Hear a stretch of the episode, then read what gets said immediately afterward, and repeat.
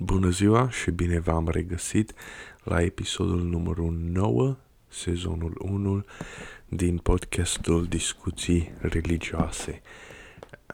Astăzi uh, vom uh, parcurge un articol mm, scris de mine pe blogul meu care mm, enumără câteva dintre elementele arhetipale. Uh, cele mai multe sunt conectate cu uh, tribul ascuns, cu tribul celălalt uh, și cu um, și cu mitul uh, hibridului pe, de, despre care nu am vorbit. Dar am vorbit despre uh, tribul ascuns. Um, dacă m-ați ascultat, uh, ați ascultat episoadele trecute, veți putea tra- trage niște legături. Um, nu știu acum ce să fac, să vorbesc liber sau pur și simplu numai să citesc. Um, o să, o să încerc să le combin pe amândouă. Um, titlul articolului se numește Foc și gheață în mentalul colectiv vestic. Foc și gheață este motivul um, unor două triburi complet diferite uh, sau cu valori opuse unui celălalt care se războiesc uh, până la urmă se împacă cumva și îi dau naștere hibridului. Um, adică dintr-un cuplu de persoane diferite, fiecare aparținând celălalt trib, o să iasă un copil care are uh, specializările amândouă triburilor. Um, foc și gheață este um, o extremă, uh, cum ar veni, și este o extremă pentru că este foarte ușor de observat diferențele când vorbești despre extreme. Este același lucru cu ce se face astăzi în America. Uh, se vorbește despre oameni albi și negri. Întotdeauna este dualitatea asta, alb și negru, oameni alb și negru, negri, dar de fapt, uite, eu ca român, eu nu chiar m-aș încadra la oameni albi. Ei folosesc oameni albi ca să uh, specifice um, un anglosaxon, un, uh, un vestic european. Ei nu includ și Europa de Est, uh, Balcanii, uh, Sicilia, uh, bazinul mediteranean, uh, munții Caucazului și așa mai departe. Americanii când, folos- când folosesc cuvântul uh, alb, white, ei se referă strict la anglosaxon sau nu neapărat strict, îi, îi planează o ușoară confuzie, depinde de, depinde cu cine vorbești sau cine vorbești, dar eu, de exemplu, ca român, eu sunt, am și un pic tenul închis la culoare, am ochii negri, părul negru, um, eu aș fi eu nu aș fi catalogat alb de ei, eu nu aș fi considerat alb de ei și am locuit o perioadă uh, și în Tennessee și de două, trei ori am observat uh, lucruri uh, din astea discriministe. Mă rog, nu m-a discriminat nimeni, nu a făcut nimeni uh, nimic împotriva mea, dar se vedea la felul cum se uită la mine, se vedea în privirile lor. Era ceva, e, uh, mă rog, uh, foc și gheață. Un trib aparține focului, uh, celălalt trib aparține gheții. Um, cei care aparțin focului sunt oamenii deșertului, nu? Sunt bronzați, sunt negri, pă, uh, nu negru ca subsaharean, pielea este închisă um, la culoare, um, așa cum sunt arabii, musulmanii, cei din Orientul Mijlociu, turcii, uh, sicilienii, cei din bazinul mediteranean și mm, celălalt trib care aparține uh, gheții sunt oameni înalți, albi, robuști, piele deschisă, uh, părul deschis la culoare spre uh, blond, ochi albaștri și așa mai departe. Um, Amândouă triburile sunt războinice, dar lupta diferă. De exemplu, cei din nord sau cei de care aparțin gheții sunt uh, mai onorabili, uh, sunt uh, gentlemen, te anunță înainte să te atace, îți spune cum era regula mușchitarelor în Franța, on guard, adică te anunță, te previne dinainte că vrei ca să te lupți cu el, um, lupta este onorabilă și așa mai departe, tribul uh, focului sau deșertului este subversiv, atacă pe la spate, înjunghe pe la spate, uh, folosește tot felul de tehnici din umbră, uh, uh, nu este uh, fair sport, ca să spun așa, good sport și așa mai departe. Um, da. Haideți să citesc puțin. Prima dată când am auzit de conștiința colectivă, un termen printre mulți alții ce semnifică același lucru, a fost de la profesoara de filosofie în liceu.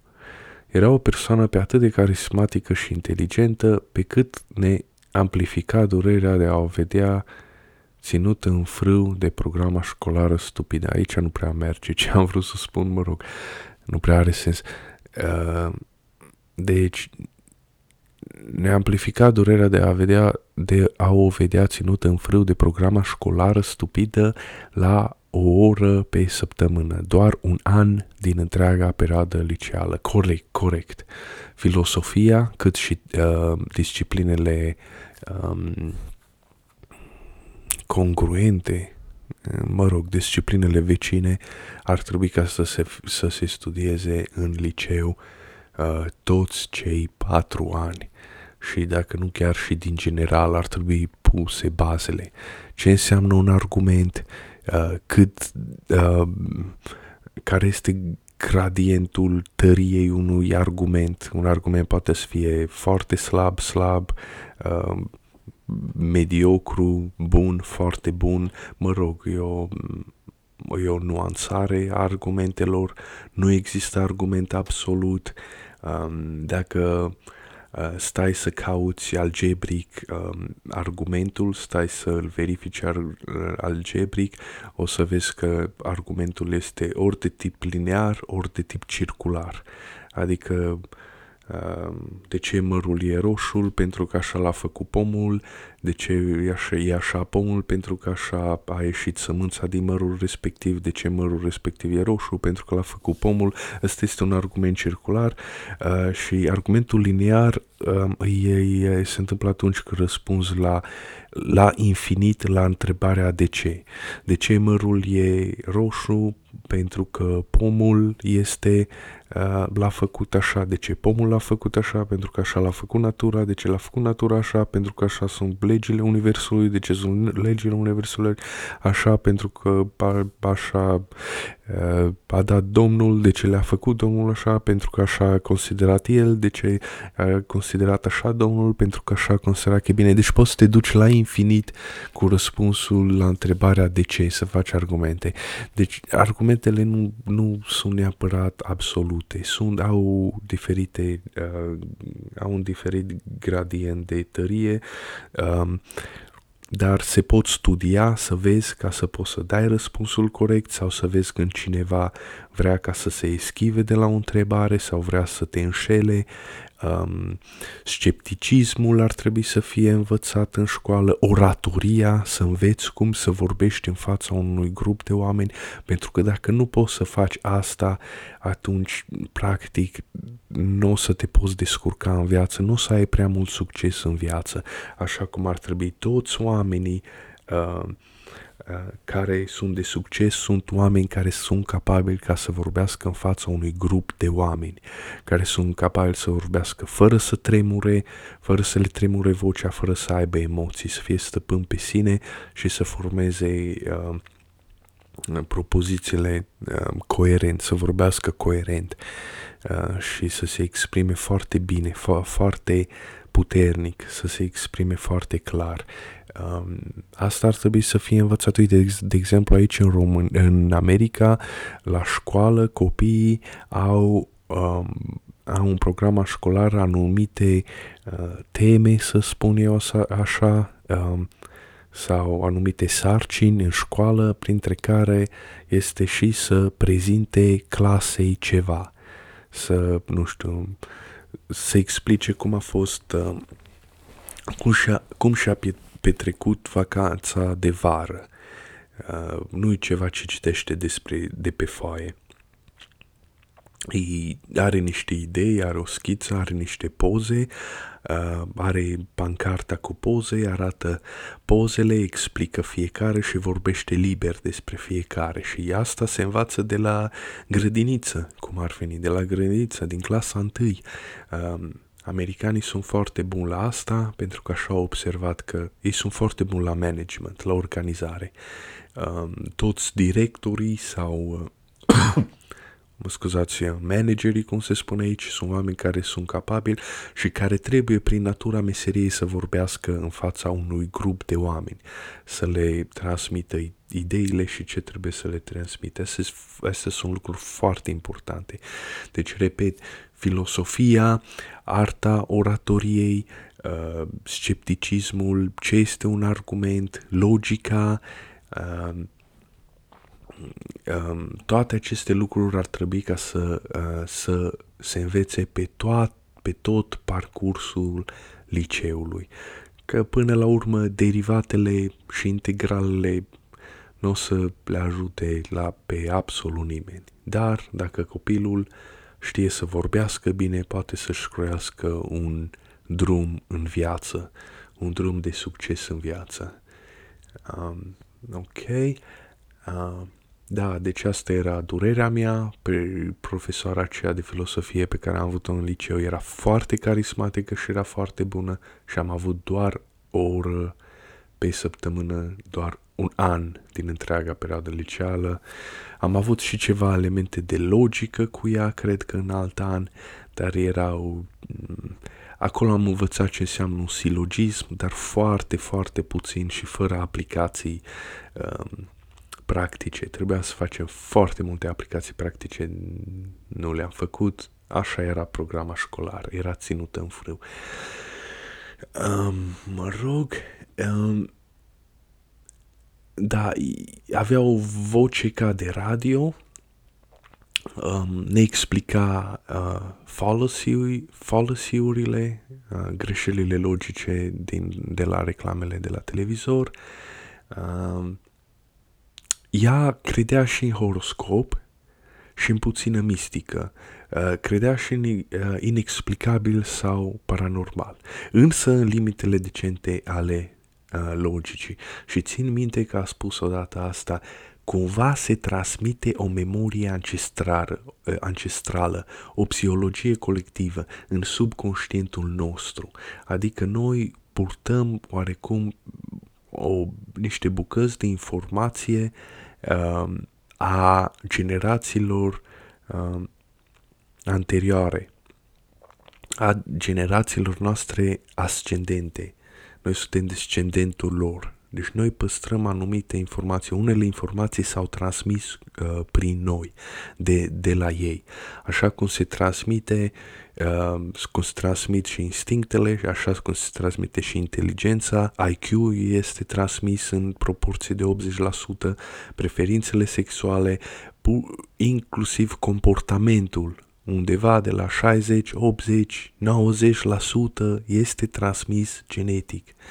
Uh, deci noi sunt, suntem un fel de uh, sumă matematică sau media matematică a generațiilor anterioare cu un mic procentaj uh, de uh, uh, aleatoriu, un mic procentaj de uh, randomness.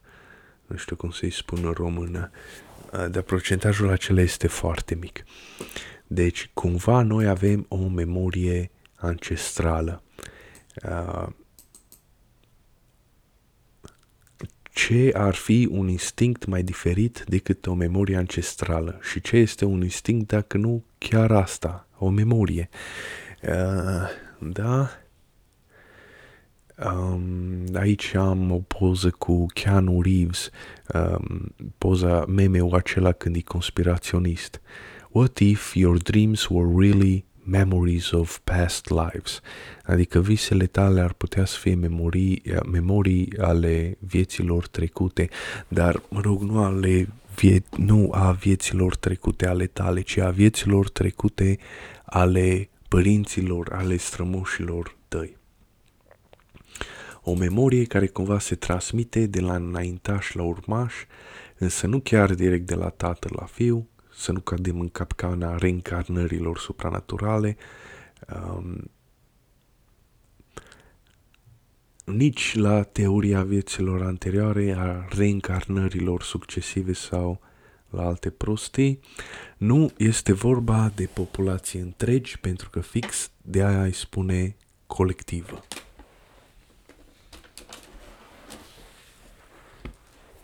Toți membrii populației au acces la ea, iar cei care sunt mai înzestrați de la natură la cunoașterea ei devin șamani sau clerici sau inventatori ca Tesla. Dar, în general, este cam același lucru la toți membrii, mă rog, variază, am impresia, și se transmite pe perioade mari de timp din moși strămoși care au făcut același lucru sau au avut aceeași meserie din tată în fiu.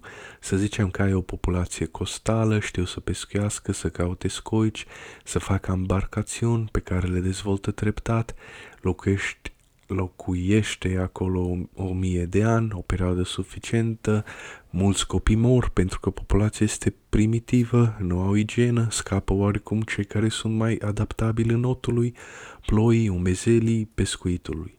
Probabil că vor suferi și mutații genetice benefice pe care întreaga populație și le va însuși treptat, dar își vor aduce de aminte.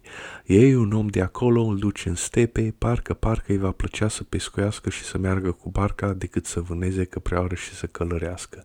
Este făcut pentru așa ceva să pescuiască. Uh, ar, ar simți o afinitate spre primele. Uh, deja vurile și memoriile false s-ar putea explica uh, astfel. Am înțeles și aici am făcut o diferență între vestul Europei și estul Europei. Memoria colectivă este diferită între vest și est. România este undeva la mijloc, având afinitate și către mitologia vestului, dar scheletul este majoritar estic, adică backbone, am vrut să spun aici, dar n-am găsit un cuvânt bun. Um, Vestul Europei este bogat în memorii, nu numai este capabil să le și adune rapid față de celelalte populații, s-ar putea să mă înșel, poate doar știu să și le exprime mai bine prin cărți, pasme, jocuri și filme decât ceilalți. Sau s-ar putea să am dreptate, căci în vest meseria se transmitea din tată în fiu, fa- face asta pentru o perioadă lungă de timp, ajungi să ai copii predispuși pentru asta. Și aici avem primul element arhetipal. Um, haideți să vedeți că suntem la minutul 18. Am petrecut foarte mult timp pe introducere. Uh, stones, acesta este primul element arhetipal.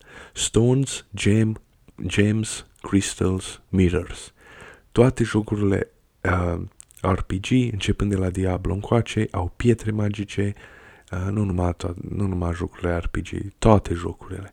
Au pietre magice, stones, gems. Uh, una este clar văzătoare, alta lor orbește pe dușman, a treia îți dă puteri nemai întâlnite, alta de cu fulgere. Um, Păi, un exemplu de pietre ar fi creminea și amnarul. Din epoca de piatră, flint, uh, flintul este uh, creminea, cred că, de unde vine și numele de Flintstone, din desenul animat, silexul folosite în arme, unelte de tăiat spart, apoi folosită să facă scântei pentru foc, până încoace acum 500 de ani, când a fost încadrat în asamblul pistoalelor și puștilor clasice. Deci, uh, populația umană a trecut prin epoca de piatră, iar uh, și a folosit uh, uh, pietre, tot felul de pietre, au căutat pietrele magice, când au văzut pietre care, care sunt lovite una pe celelalte, fac scântei, au crezut că sunt magice. Um, um, până primele puști au avut inclusiv uh, cremene și amnar, așa funcționau, trăgeai de uh, cocoș și se învârtea ca o rotiță care avea o bucată de piatră, pe altă piatră, aceea făcea sc- scântei, um, fitilul se aprindea și uh, pistolul pușca. Um, praful de pușcă pușca și glonțul mergea uh, mai departe. Așa erau primele pistoale, deci care au fost acum nu foarte de mult, de la 500 de ani până acum, o nu știu, 1800 până când s-au, 1900 până când s-au inventat uh, gloanțele. Uh, acelea nu foloseau gloanțe, foloseau alice, erau bucăți de metal uh, care iarăși ar putea să fie uh, piatra magică, era bucăți, erau bucăți de plumb uh, care erau puse acolo, uh, praful de pușcă era acolo, dar nu era glonț. Și asta a fost până recent. Uh, um, da, avea o pietricică ma- magică, tăiată ca un gem, gata să producă scântei la declanșarea cocoșului, lovită de o lamă. Ca mai apoi scânteile produse să ardă un firicel textil care ducea către camera de explozie. Um, în perioada ce am uitat la serialul Vikings, um, serialul avea o piatră care arăta așa ca un quartz transparent pe care ei o denumeau piatra soarelui, care era folosită ca o lupă, era capabilă să concentreze lumina soarelui ca să arunce o umbră necesară pentru detectarea nordului în navigație maritimă. Uh, astfel au explicat ei în serialul Vikings cum au reușit ei să uh, meargă cu bărcile către vest, în Anglia, și implicit au dat naștere o întreagă uh, la o întreagă epocă, epoca vikingă. Um, asta probabil a dat uh, Gem of True, true Sight, um, cum este și în Dota. Folosești gemul respectiv să te uiți prin el și atunci vezi toate lucrurile mai bine. Uh, le vezi sau vezi ființe din nevăzute, din lumea nevăzută. Um, Asta apare în toate filmele și jocurile și basmele vestice, surprinzător apare și în conștiința vestică, dar nu numai și numai cu conotații mistice și nu funcționale, de instrumente practice ca în vest. Amuletele și globurile de cristal unde țiganca îți ghicea sau vedea viitorul. Cristalul, apa, oglinda apar și în vest, ori ca metode de comunicație, ori ca viziunea celorlalți ce nu suspectează nimic. În albă ca zăpada, oglindă magică, în al zecelea regat, um, asta este un miniseries, ar trebui, ar trebui ca să-l vedeți, este foarte frumos, este, este un, un, un film uh, de tip basm, uh, fantasy, uh, um, Oglinzile apar ca metode de teleportare, intri prin oglindă ca să ajungi în lumea cealaltă, în lumea de basm. Uh, Foarte probabil gemele au apărut separat în ambele areal, arealuri mentale, vest-est, nu o zonă influența pe alta, ma asta e o speculație de-a mea, nu cred că e adevărat. Căci ghicirea în pietre și animismul a fost răspândit peste tot. De acolo a fost numai un pas până la Lord of the Rings, bazat pe o carte, bazată ea însăși pe un poem mai vechi. Inelul um, nu era motivul unei făuriri magice din metal magic al vreunui meșter iscusit. Nu știu de ce a zis asta, probabil, păi, probabil poate să fie interpretată și asta, ci mai degrabă o piatră magică, născută din foc și umbre din mijlocul unui munte, care duce cu gândul către o mină, de unde e pietre. E posibil, e posibil. Mă rog, o grămadă, aici am dat exemple de uh, jocuri toate jocurile au pietre și geme, nu numai Diablo, este jocul acela Bejeweled, um, toate Dota, um, Warcraft, World of Warcraft, toate au pietre sau geme um, care au puteri speciale, iar asta este întipărit în conștiința colectivă din epoca de piatră încoace și toți avem uh, arhetipul acesta. Um,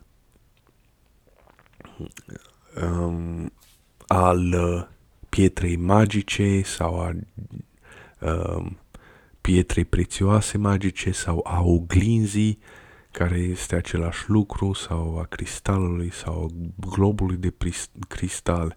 Toate acestea au puteri. Um, mă scuzați. Um, da, deci ăsta este arhetipul. Acum o să trecem la orcs, goblins și dwarfs. Uh, multe din cuvintele astea, le, acesta este alt arhetip. Uh, ăsta este arhetipul tribului uh, ascuns, la, al celui trib. Uh, multe dintre termenii ăștia o să-i spun direct pe engleză, de simplu fapt că nu au sinonime în limba română.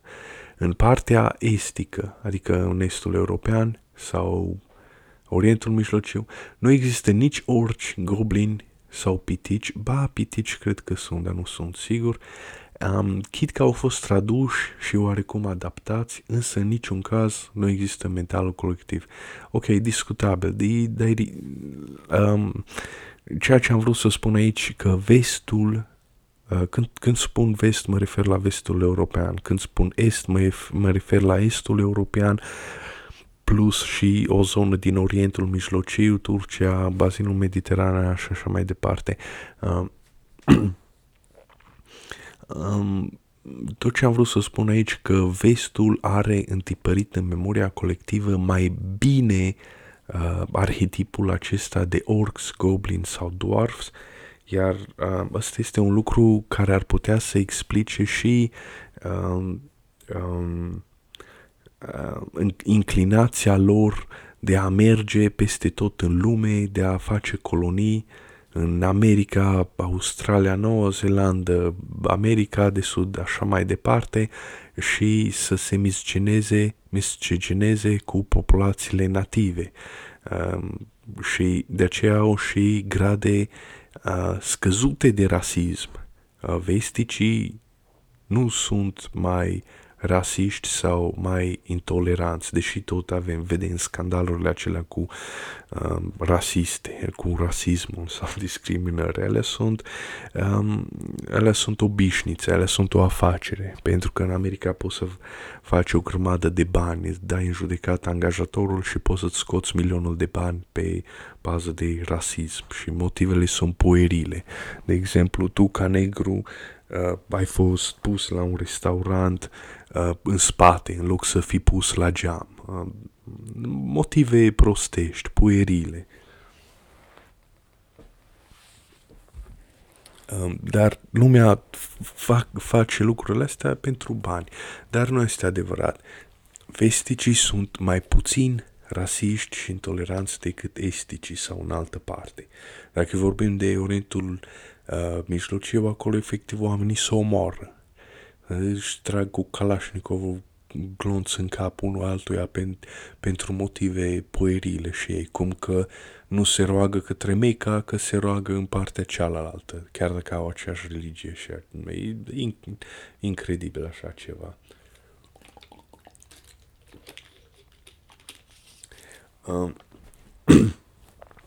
scuzați, traducerea prin zmei ar fi uh, tulburătoare, căci zmeu nu înseamnă nimic altceva decât șarpe, palaurul, adică o ființă reptiliană care arată ca un crocodil antropod. Uh, motivul, motivul estic, ubicus cel mai important, neîntâlnit, uh, deloc în vestul rece, înzăpezit și plin de păduri și peșteri și mine de piatră. Asta este adevărat. Și păianjenii Uh, să știți că și păianjenii, păianjenii apar în uh, conștiința colectivă a, în vest, dar nu apar în est. Uh, ceea ce se, este foarte logic. Uh, vesticii trăiau în păduri și mlaștini. Acolo aveau foarte multe căpușe. Cine nu știe ce înseamnă căpușele, Uh, nu știu dacă aș, ar putea să-și facă o idee. Uh, eu am venit aici în America, am cumpărat o tarla de pământ, am fost pe acolo numai să mă plimb.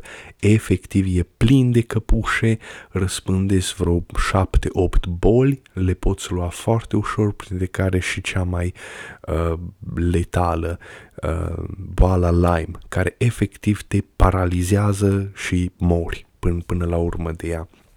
Nu este de joacă. Că pușele sunt, fac parte din aceeași familie, um, sau nu știu exact cum se numește, acela, aceeași familie, același regrat cu păianjenii, că pușele sunt de fapt păianjenii. Vesticii se sperie de păianjeni, esticii nu. La noi, la român, vedem un păianjen, nu avem absolut nimic. Îl călcăm cu piciorul și asta este. Însă vedem un șarpe și automat ni se zburlește părul pe ceafă. Uh, este același lucru uh, cu uh, smei. Smei sunt de fapt uh, reptilieni sau șerpi. Um, acum când uh, ne-am tradus um, poveștile care ne parvin din vest, noi oarecum am înfățișat zmeii ca, uh, da, smeii ca fiind ca niște orci, ca fiind ca Shrek, persoane umanoide verzi. Dar de fapt nu este adevărat. Smeul înseamnă șarpe. Zmija sau smia în slavona veche este același lucru cu șarpe.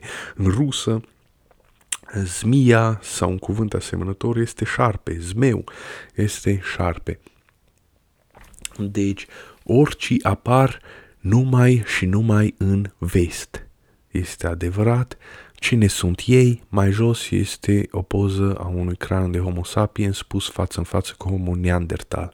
Um, pentru că podcastul nu este grafic, am spus că o să fac într-o zi un episod grafic, uh, ar trebui să căutați pe internet cum, cum arată un cap de om pus față în față cu un cap de neandertal.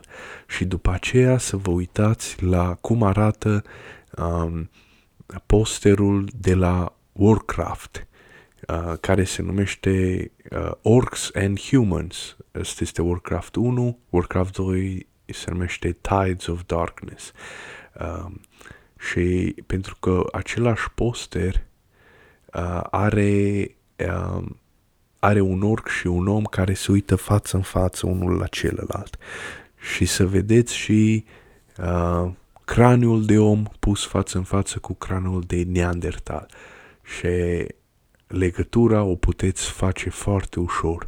Populația de neandertal era, este de fapt uh, sunt de fapt orcii, codificați în memoria colectivă a vesticilor, sunt codificați ca orcii. Uh, de ce? Uh, au numai vesticii, pentru acolo au fost ultimele rămășițe de neandertali. Neandertalii au fost, împinși, au fost împinși Uh, urmea lor s-au găsit în Franța, apoi în Anglia și apoi în peninsula iberică. Și cei din peninsula iberică se pare că erau oarecum mai diferiți, nu erau chiar așa ca oricine, ca neandertalii. Și se pare că au fost și genocidați. Iar genocidarea lor a continuat până prin secolul XVI-XVII cu Inchiziția spaniolă. Ei omorau Uh, femeile care erau roșcate. Uh, gena părului roșcat ne parvine de la neandertal. Deci putem observa o genocidare treptată, continuată pe parcursul mileniilor sau zecilor de milenii a oamenilor împotriva uh, neandertalilor. Dacă nu ar fi făcut asta, cine știe, poate în prezent spaniolii ar fi fost înalți, robuști, cu piele albă, părul roșu sau galben, dar ei sunt mici de statură, arată ca mexicanii, ca țicanii, sunt închiși la culoare și la ten și la păr.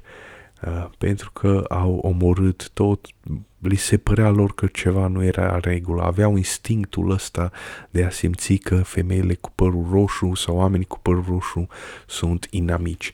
Uh, Homo sapiens veniți dintr-un climat mai cald, deci mai închiși la culoarea pielii, negricioși, da, asta e adevărat, au venit și năpădit Europa vestică a neandertalilor, care era mai rece și înzăpezită. Deci foc versus gheață. Um, deci, având o culoare mai deschisă, o piele galbenă sau albă, care chiar așa era descrisă inițial în primele basme folclorice, um, da, Probabil goblinii și orice erau uh, erau colorați galbeni uh, chiar la început. După aceea a fost colorată în verde mai târziu. Goblinii și dwarfii și-au păstrat-o galben din motive estetice, dar orice au devenit verzi, uh, deci câteva zeci de mii de ani de conflicte, parcă ultimul trip de Neandertal a dispărut din Europa acum 35 de mii de ani. Deci este incredibil, această informație o avem de zeci de mii de ani de probabil 50 de mii de ani, de când s-au întâlnit prima dată, 80 de mii de ani, de când s-au întâlnit prima dată o rasă Homo sapiens cu altă rasă a neandertalilor, zeci de mii de ani de conflicte, răpiri reciproce, dacă țineți minte, este uh, motivul acesta de goblin și de orci care răpesc oameni, uh, violuri, alianțe care presupuneau o alianță presupune măritișul copiilor pentru a nu se mai război.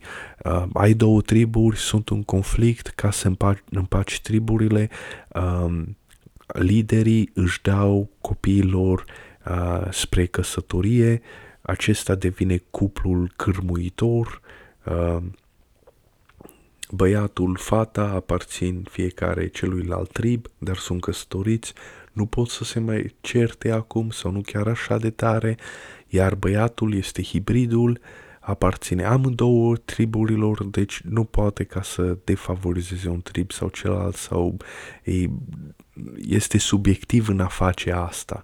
De, oarecum așa împaci triburile, prin alianțe, alianțe mari, maritale. Conviețuire în aceeași pădure, de unde dădeau busna peste focul oamenilor vechi ce își vedeau de treabă, până și acum pădurea bagă în frică pe oameni că ar fi cineva acolo. Chiar și la român există mitul acesta a pădurii blestemate, pădurii nebune.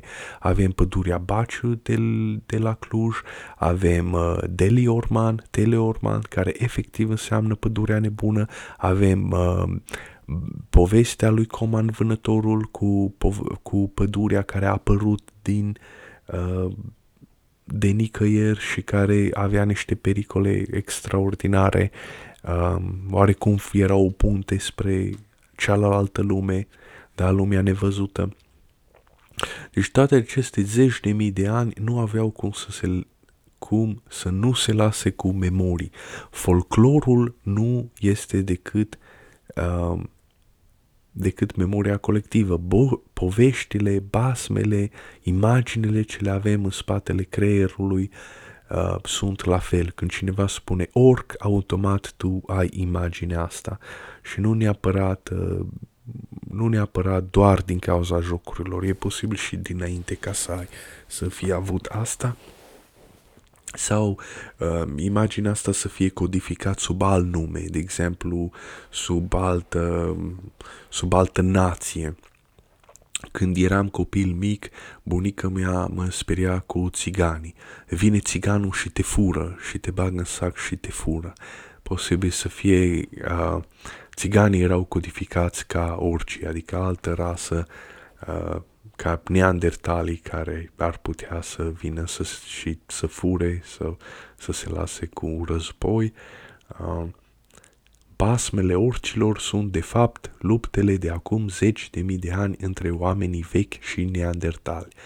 Orcii sunt reprezentați uh, până la cel mai mic detaliu fidel. Uh, unii orci sunt mai scunzi, uh, fix așa era și uh, Neandertalul, uh, unii era, sunt înfățișați mai înalți decât oamenii, posibil pentru că erau foarte robuști și foarte musculoși, este posibil ca omul să-i fi văzut mai înalți decât ei, dar de fapt nu erau, erau doar robuști, erau foarte robuști, de două ori mai lați în spate decât omul. Capul era incredibil de mare, uh, gura mare, nas borcănat, picioare scurte, mâini musculoase, scapabile să-ți farme țeasta în palmă, însă primitivi ca echipament.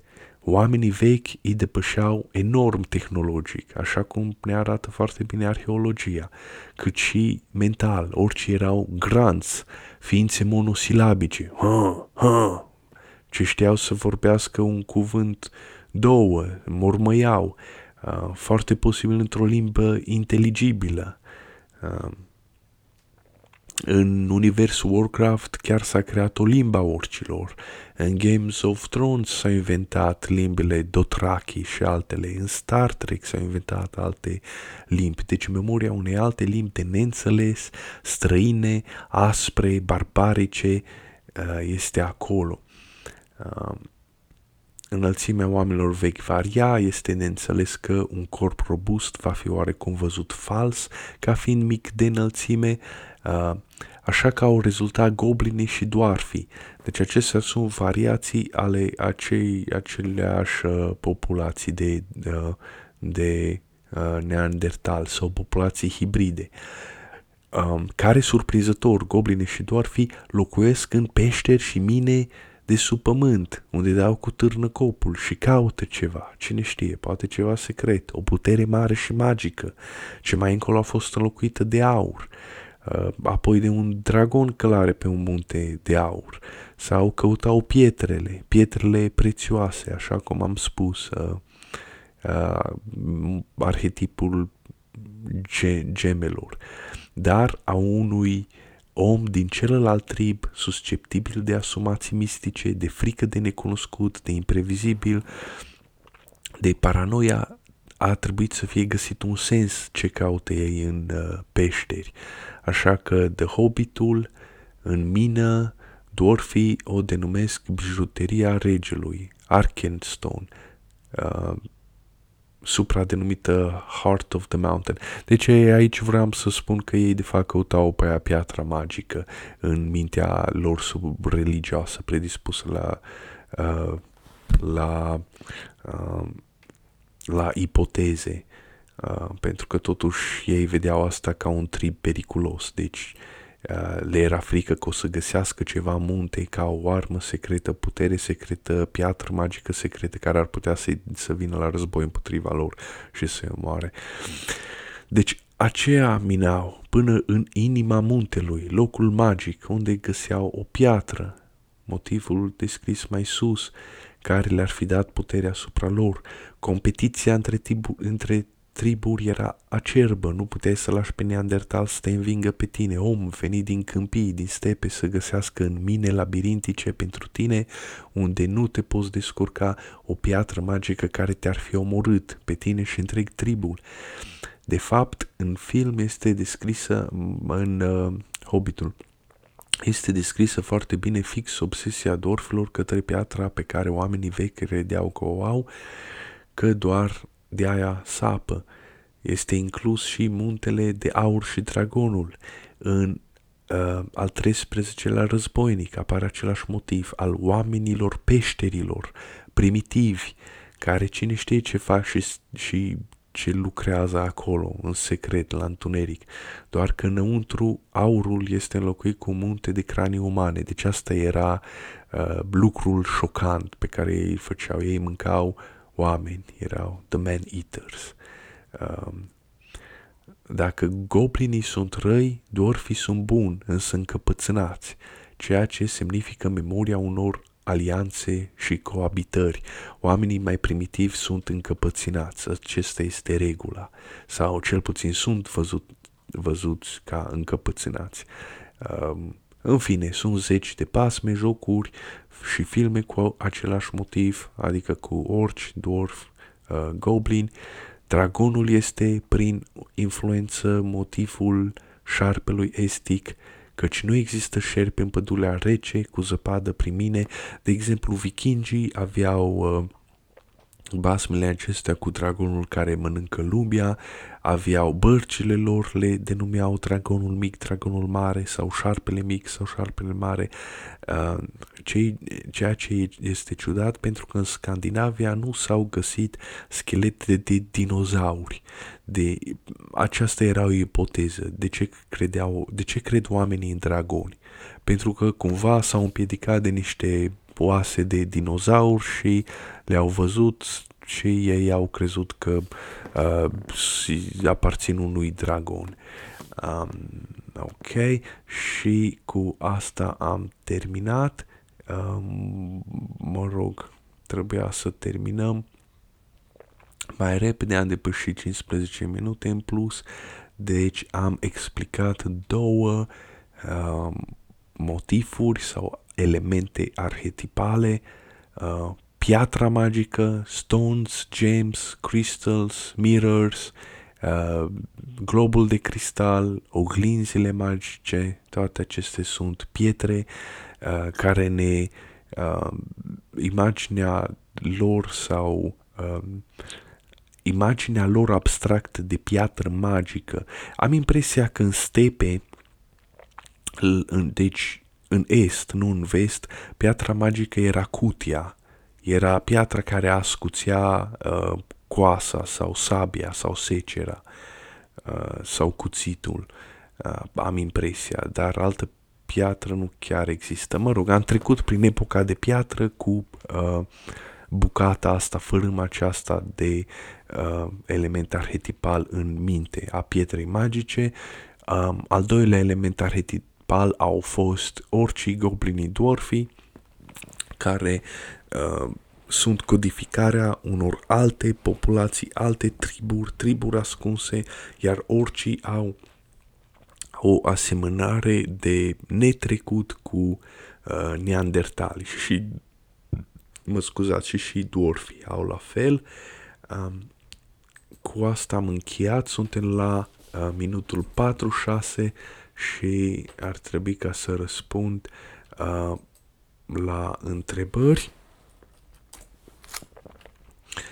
Um, și am rămas la, la câte întrebări pot din cele 100 de întrebări uh, pentru un uh, creștin, acesta este pus ca challenge, ca să-ți uh, ridiculizeze uh, credința. Uh, aici a rămas la întrebarea numărul 24. Uh, întrebarea numărul 23 era cu ajung copiii nebotizați creștinești în iad. Uh, am explicat-o data trecută, iar întrebarea numărul 24 la care suntem acum este oarecum uh, o continuare sau are legătură cu ea. Uh, numărul 24 este Este Mahatma Gandhi în rai sau în iad? Dar inchizitorul Thomas de Torquemada.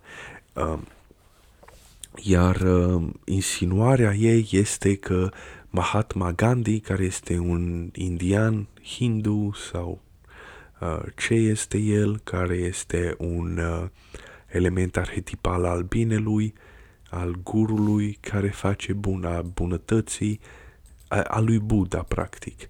Uh, este un ar, elementul arhetipal al lui Buddha, nu ar ajunge în uh, rai, ar ajunge în iad pentru că nu a fost botezat creștinește.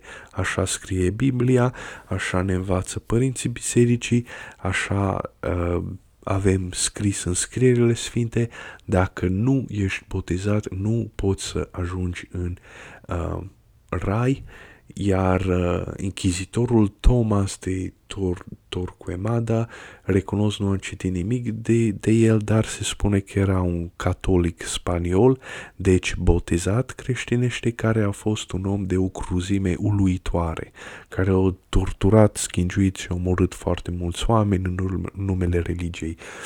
Um, um, așa cum a spus, nu putem ca să judecăm. Este fix ceea ce ne-a spus Dumnezeu. Uh, nu judeca pe altcineva. Când spui asta, nu judeca pe altcineva, nu se referă să nu-l critici. Uh, se referă la să nu-i pui faptele bune și faptele rele în balanță și să hotărăști tu că tu vei merge în rai sau tu, mer- tu vei merge în iad. Nu avem de unde să știm exact unde va merge. Uh, prin descoperire avem niște oameni sfinți, sfinții uh, uh, bisericii sau sfinții uh, religiei, sfinții creștinismului în, în, în uh, în conștiința noastră, iar prin descoperire noi știm că oamenii aceștia au ajuns în rai uh, și știm asta pentru că au făcut minuni, adică oameni, oameni au afirmat că au făcut minuni, iar minunile acelea nu puteau să le facă din lumea de dincolo numai dacă ar fi fost în rai sau ar fi fost la loc de mare cinste. Um, deci nu avem de unde să știm, nu pot să răspund dacă Mahatma Gandhi este în rai sau în iad, sau închizitorul de Thomas este în iad sau în rai. Um, nu pot ca să judec pe oamenii aceștia regul, regulile acestea, inclusiv botezul, că despre asta este vorba, um, erau puse um, erau, deci regula aceasta sau, uh, cum să spun eu, sperietura aceasta că dacă nu ești botezat, nu ai cum să ajungi în rai, este pusă ca să sperie oamenii ca să facă ritualul respectiv. Um, noi trebuie să urmăm ritualul respectiv și să sperăm cât putem uh, spre bine, dar nu avem de unde să știm ce s-a întâmplat, ce, ce o să se întâmple din lumea, în lumea cealaltă. Nu avem cum să știm, nu știu unde este Mahatma Gandhi, dar aș putea să fac o încercare. Um, lucrurile acestea au fost răspunse, deci nu sunt, um, nu sunt lăsate în aer. Există uh, părinți, părinți ai bisericii sau uh, scritori care au răspuns deja la întrebările acestea. Ce se întâmplă cu celelalte populații care nu au aflat de creștinism sau de Dumnezeu? Ajung în rai sau în iad? Uh, inclusiv părintele Cleopa are un răspuns. Am toate cărțile sale. Uh, și el zicea ceva de genul ăla că oamenii aceia aj- pot să ajungă în rai sau într-un loc anume în rai dacă poți să faci o structură a raiului, o ierarhizare a raiului, um, dacă ascultă de regulile și legile sociale din, uh, din uh, populația din care fac parte, dacă fac binele care este considerat uh, uh, în uh, populația respectivă și până la urma urmei ei sunt oameni, deci au o fărâmă de din Spiritul lui Dumnezeu în ei, adică sunt capabili să recunoască binele de rău. Dacă ei fac binele, Uh, și dacă ei sunt loial credinței lor care este aceea și dacă fac toate ritualurile religioase cerute de populația aceea, acei oameni ajung în rai. Repet, este o întrebare uh, care a fost deja adresată, uh, iar dacă mergem pe ipoteza asta, asta înseamnă clar, Mahatma Gandhi a ajuns în rai și este în loc de vază în rai, este probabil la același nivel de uh, sfânt al bisericii, uh, este un om, este un om sfânt practic, iar închizitorul Thomas de Torquemada, doar pentru că a fost botezat creștinește, asta nu înseamnă uh, că va merge în rai strict. Deci poți să fii botezat și poți să faci, să faci nelegiuiri și să ajungi în iad. Uh, deci Inchizitorul a ajuns în iad, iar Mahatma Gandhi a ajuns în rai. Uh, dar, repet, nu avem de unde să știm lucrurile acestea, dar dacă mergem pe ipoteza care ne-a spus-o părinții, care ne-a transmis-o părinții uh, bisericii, uh, am putea estima asta. Întrebarea numărul 25. Cum îți vei petrece eternitatea în rai? Asta este o întrebare ce insinuează Uh, că în rai nu ai ce să faci. Uh, merge pe eroarea logică că raiul este doar un loc fizic, un loc unde nu mai stai pe un scaun sau stai într-o lojă și cânți la harfă pe un norișor și așa mai departe. Iar lucrul ăsta ni se pare foarte uh, plictisitor. Adică noi avem acum televizoare, calculatoare, jocuri video, filme, muzică, cărți, um, tot felul de activități distractive, un meci de fotbal, uh, pe care putem și să-l vizionăm și să, să jucăm, să facem parte din el, numește basket, avem familia, să petrecem timp cu nevasta, cu copiii noștri, cu mama noastră, acest, cu animalele noastre de companie, câinele nostru, pisica noastră, acestea sunt niște lucruri care ne dau o plăcere a vieții uh, de nedescris. După aceea există uh, acum o să trec un pic în umbră, uh, uh, um, ex, exper, experiențele cu droguri pe iarbă, dacă fumezi iarbă, adică cannabis, sau iei ciuperci, sau uh, faci cocaină, sau iei heroină. Uh, bineînțeles că experiențele diferă de la drogul folosit la, la alt drog, dar uh, s-a observat că și acele oferă o plăcere de nedescris, incredibilă. Raiul este ceva uh, ce îți... Um, da, sau sexul, da, și când faci sex este ceva ce, nu știu, ai nevoie de așa ceva, simți, simți că trebuie să-l faci asta și când îl faci simți o plăcere și după aceea o, o eliberare incredibilă. Dar de toate plăcerile acestea sunt de neechivalat uh, cu raiul. Uh, în rai o să ai parte de aceste plăceri în mod absolut. Cel puțin așa ni se spune. Dar sunt unii oameni care au dus ideea mai departe, um, oameni educați, care spun că cea mai mare plăcere este cunoașterea, pentru că noi am fost făcuți ca să cunoaștem. Uh, și în grădina Edenului, noi oamenii, uh, din primul pom din care am mușcat a fost din pomul cunoașterii. Noi vrem să cunoaștem. Când uh, Dumnezeu a, l-a făcut pe Adam și Eva, i-a făcut pe primii oameni, le-a dat um, lege, uh, uite, sămânța și fructele pomilor, po, pomilor și plantelor să fie hrana voastră. Uh, aceea este o propoziție uh, care nu, nu chiar se poate interpreta ad literam, căci de ce ai nevoie ca niște oameni nemuritori, perfecți, să mănânce. Oamenii aceia nu aveau nevoie să mănânce, nu aveau nevoie să facă copii, pentru că ei erau nemuritori, deci să se propage prin altă generație nu avea niciun sens, nu aveau de ce, ei erau nemuritori, nu mâncau, nu făceau treaba mare, nu urinau, nu, nu făceau sex, nu aveau, nu făceau lucrurile acestea. Ce legătură este ce semnificație este asta? Sămânța plantelor și a ierburilor și fructele pomilor să o mănânci. Um, sămânța sau fructul este o alegorie către uh, cunoaștere. Um, și pomul cunoașterii are un fruct și, și acela este un uh, pom care are un fruct, care dă un fruct. Adică uh, nu mă pot exprima cum trebuie, dar o să fac o încercare.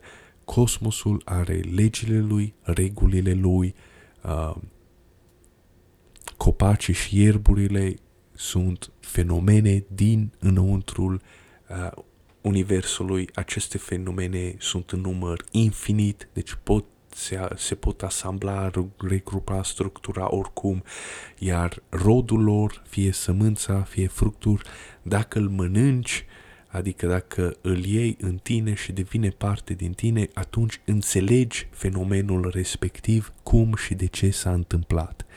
Iar uh, cineva spunea că eu întotdeauna mi-am imaginat raiul ca o bibliotecă. Un uh, scriitor, parcă din secolul 18-19, nu, nu mai știu uh, exact, dar este interesant că uh, raiul să fie o bibliotecă, iei o carte și citești și te umpli cu cunoașterea aceea, cunoașterea aceea devine parte din tine. Este același lucru. Cea mai mare plăcere este să înțelegi, să cunoști, iar raiul, uh, semințele, fructele din rai, uh, că așa se spune că va fi câmp de verdeață, asta înseamnă pomi, plante, uh, care au fructe și semințe și tu te duci pe acolo și poți ca să te oprești la fiecare să vezi un fruct sau o sămânță care îți pare mai interesantă sau are forme geometrice incredibile ca și cum ai fi pe uh, ciuperci sau LSD uh, ce rezonează cu tine uh, ingerezi ace, acea sămânță sau fruct, devine parte din tine, înțelegi lucrurile acelea pentru un moment, iar asta ți se pare fantastic, faci o pauză și apoi zbori, zburs către altceva și repeți procesul. Um, mai era și în uh, încă o poveste în Biblia, în cartea lui Enoch, când Dumnezeu pedepsește unul dintre îngerii căzuți, cum îl pedepsește, îl trimite undeva în deșert, într-o uh, gaură pe care o acoperă cu o piatră foarte mare, deci la întuneric ca o peșteră și uh, acel înger este obligat ca să caute lumina, lumina fiind cunoașterea și el tot merge, ne putem închipui ca o zână din aceea sclipitoare și mică într-o peșteră, într-un loc întunecat, cu merge dintr-un colț în altul, încearcă să, să găsească lumina, unde este, unde este și iar asta este pedeapsa, o pedeapsă fenomenală, acesta este iadul, cauți lumina și nu poți să, să o găsești. Uh, cauți salvarea și nu, nu poți să o găsești, cauți cunoașterea și nu găsești cunoașterea și nu o știi, iar asta este ceva, o pedeapsă incredibilă, este ca mitul um, asemănătoare cu mitul lui Sisif, ești obligat ca să urci o piatră la munte, când ajunge pe munte, pe vârf, îți cade înapoi, te duci după ea, niciodată nu, nu o să fii capabil să pui piatra aceea în vârful muntelui unde ar trebui să fii. Da, acesta este uh, iadul sau acesta este, nu neapărat iadul, aceasta este o pedeapsă foarte mare. Să cauți lumina, să cauți cunoștința și să nu o găsești, să mergi dintr-un colț în altul la o peșteră întunecată și unde este, unde este și să faci asta pentru eternitate. Dar uh, mai este și altă uh, altă idee am avut ca o viziune a, a raiului. Ce este raiul? Uh, pentru că am fost stresat și de fapt și sunt mulți oameni pe care cred că eu, eu nu sunt un om special pe care, care au fost stresați de chestia asta. Ei, oare chiar există viață după moarte? Oare chiar trăim după moarte? Oare ce va fi după moarte? Și am fost foarte, foarte stresat de ideea aceasta și am avut un vis și am avut visul acesta înainte să văd filmul, un film francez animat care se numește, numește uh, Mae- Maestrii Timpului, The Masters of Time. Se poate viziona pe uh, YouTube gratuit. Um, și practic acolo este descris un, uh, ca un element arhetipal. Uh, odată ce mori, ai în tine o părticică divină, iar părticica cea divină merge și face parte dintr-un întreg divin. Adică toți frații tăi, ființele tale, um, uh, semenii tăi, uh, familia ta, toți oamenii care îi cunoști, nu o să, fii, nu o să poți să discerni uh, între ei, dar știi bine că toți sunt acolo lângă tine și că faceți parte dintr-o unitate. Uh, iar când o să observați asta, când o să vedeți filmul uh, Maestrii Timpului, o să vedeți că e același lucru cu îngeri uh, care nu au chip, iar sufletul lor se află într-o mare de suflete, într-o formă imensă de suflete, iar ei sunt, îngerii aceia mai degrabă sunt ca niște păpuși care, uh, care sunt manevrate de conștiința aceea colectivă. Deci, practic, tu te duci în conștiința colectivă a tuturor. Uh, iar uh, starea pe care o să ai în rai este aceea ca, pe care o să, ai, o să ai când dormi. Adică nu mai ai conștiință de sine, nu mai ai ego, uh, totul se diluează, este um, același uh, același, aceleași uh, reportaje a oamenilor care au încercat LSD. acid sau a unei femei uh, care a avut uh, brain damage. Uh, i s-a stricat creierul cumva sau oarecum uh, cele două emisfere nu mai făceau legătura între ele și ceea ce simt oamenii ăștia, ceea ce descriu că simt, este că eu lor se dizolvă, ei nu mai există, ei sunt una cu universul, sunt una cu camera în care stau, cu canapeaua, cu calculatorul, cu internetul, cu orașul, ei devin una cu natura, ceva de genul ăsta. Asta este altă viziune asupra uh, raiului sau, mă rog, asupra lumii de celelalte pe care am avut un vis. Uh, când mori, uh, o să fii ca în vis. Nu mai ești conștient de tine, dar ești tot acolo și ești în viață. Cumva ești în viață, dar cumva nu știi de tine și cumva faci parte dintr-un ansamblu mult mai mare decât tine. De asta este foarte important să te înțelegi bine cu oamenii din jur sau cu lumea din jur. Și am ajuns la uh, minutul 5, o oră și 5, 6 minute. Uh, nu știu dacă mai are rost ca să răspund la încă întrebare. Întrebarea numărul 26 are legătură cu numărul 25. Te vei bucura de rai dacă ai ști că persoane dragi ție sunt chinuite o eternitate în iad. Așa cum am spus în una dintre ipotezele, imaginele raiului, tu nu mai ai conștiință de tine, uh, tu o să faci parte dintr-un întreg de uh, suflete care la fel s-au dizolvat într-un, într-unul singur, într-o unitate centrală, colectivă. Uh, nu mai ai cum să știi de persoanele dragi, persoanele dragi ție în viața aceasta nu mai au nicio semnificație în lumea cealaltă.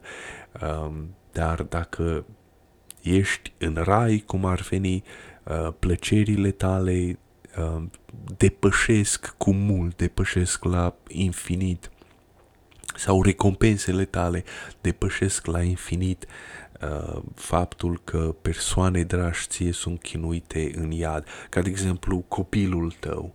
Uh, da, din păcate uh, îmi iubesc foarte mult copilul, dar până la urmă el poate să fie o altă persoană și dacă este o altă persoană, el ar putea să facă parte din altă lume. Deci nu ai cum să te bucuri în rai știind că persoane dragi ție sunt chinuite o eternitate în rai. Nu cred că vei ști că persoane dragi ție sunt chinuite în iad.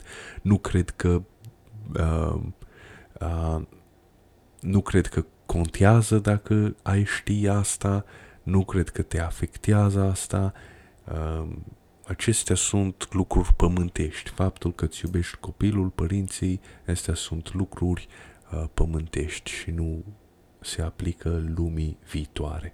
Mulțumesc pentru atenție.